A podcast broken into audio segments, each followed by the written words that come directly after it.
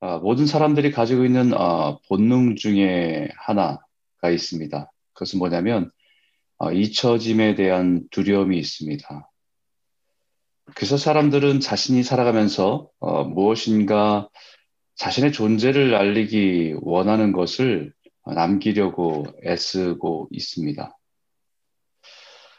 자신의 후손들이 자신의 존재를 잊어버릴까 염려하여 해마다 아, 제사를 드리도록 해서 죽어서라도 자신의 존재를 남기려고 하는 것들도 있지요.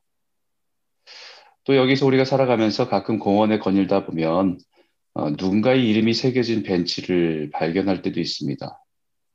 그 가족과 그 자녀들은 그 벤치에 앉아서 그 부모를 기억하기도 하고 어, 그분을 아는 누군가도 그 벤치에 앉아서 그분과의 추억을 어, 되새길 것입니다. 어, 저는 어릴 때 가끔 어, 그런 생각을 할 때가 있었습니다. 주변에 사람들이 열심히 살아가는 모습을 보다가 아, 문득 내가 만약 지금 죽는다면 어, 장례식에 주변에 있는 사람들이 많이 와서 슬퍼하고 안타까워하겠지만 곧 며칠이 지나면 세상은 변함없이 돌아가겠지. 아무 일도 없었던 것처럼.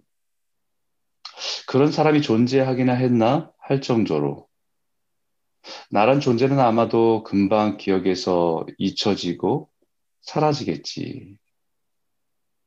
이런 생각을 하며 조금 이렇게 슬퍼지고 또 이렇게 우울해지고 했을 때가 있었습니다. 누군가에게 잊혀진다는 것, 그것은 고통이고 슬픔입니다. 그것도 사랑하는 사람에게 내 존재가 잊혀진다는 것은 참 슬픈 일입니다. 지금 이스라엘 백성들은 자신들의 죄악으로 인해서 결국 바벨론에 의해 망하게 될 것이라는 말씀을 들었습니다.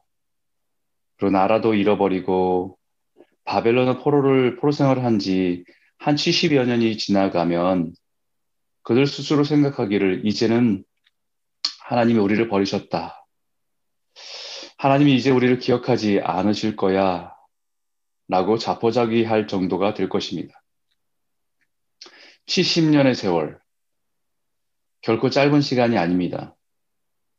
어떻게 하든 자신들이 하나님의 백성이란 사실을 붙들고 지키려고 애를 쓰지만 무심한 세월 앞에서 모든 기대와 소망이 점점 끊어질 수밖에 없습니다. 그 세월 동안의 마음에 점점 마음에 깊이 자리 잡게 되는 것은 하나님은 우리를 버리신 것이다. 라는 생각과 이제 하나님께서 우리를 잊어버린 것이다. 라고 하는 절망. 이 절망이 이제는 확신이 되게 되는 어떻게 보면 그것은 너무나 자연스러운 일일 것입니다. 그러나 그런 이스라엘 백성에게 하나님께서는 분명하게 말씀하십니다.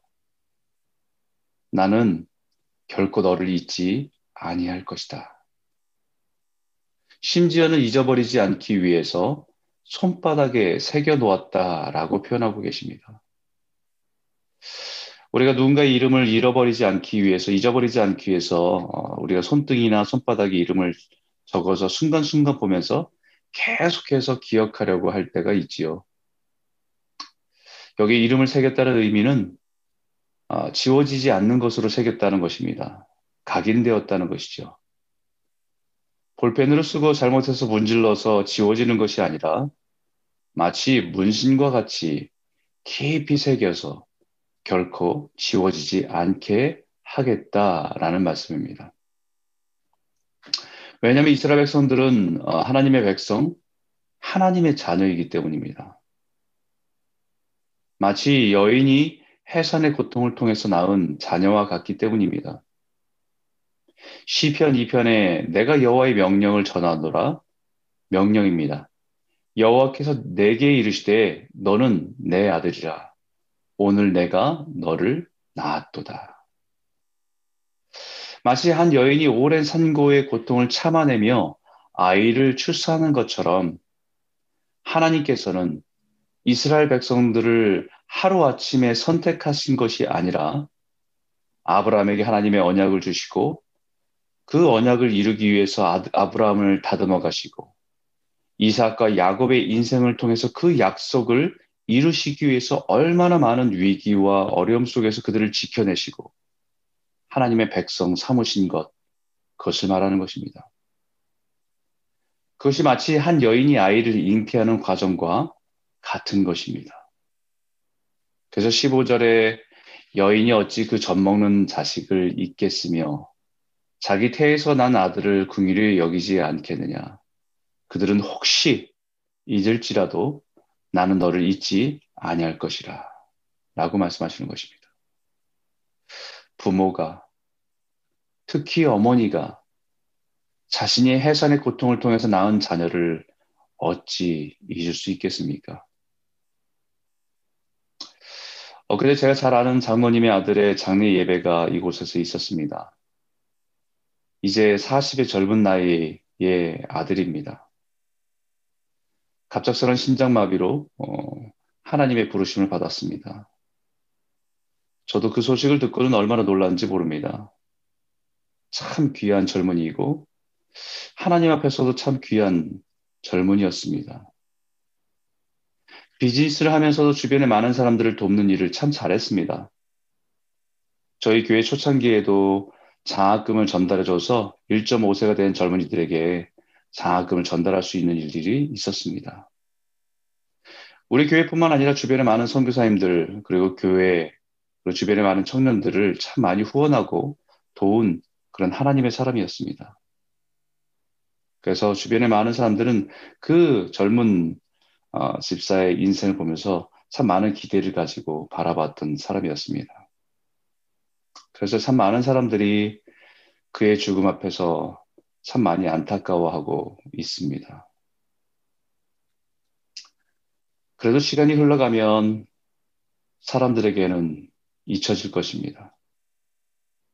가끔 기억을 더듬어서 그런 사람이 있었다는 것을 기억할지는 모르나 점점 잊혀지고 말 것입니다. 하지만 그의 부모는 잊지 못합니다. 특히 그의 어머니는 평생 잊지 못할 것입니다. 저희 가정에도 백혈병으로 돌아가신 저보다 10살, 10살 위인 큰형이 세상을 떠난 일이 제가 7살 때 일어난 일이었습니다.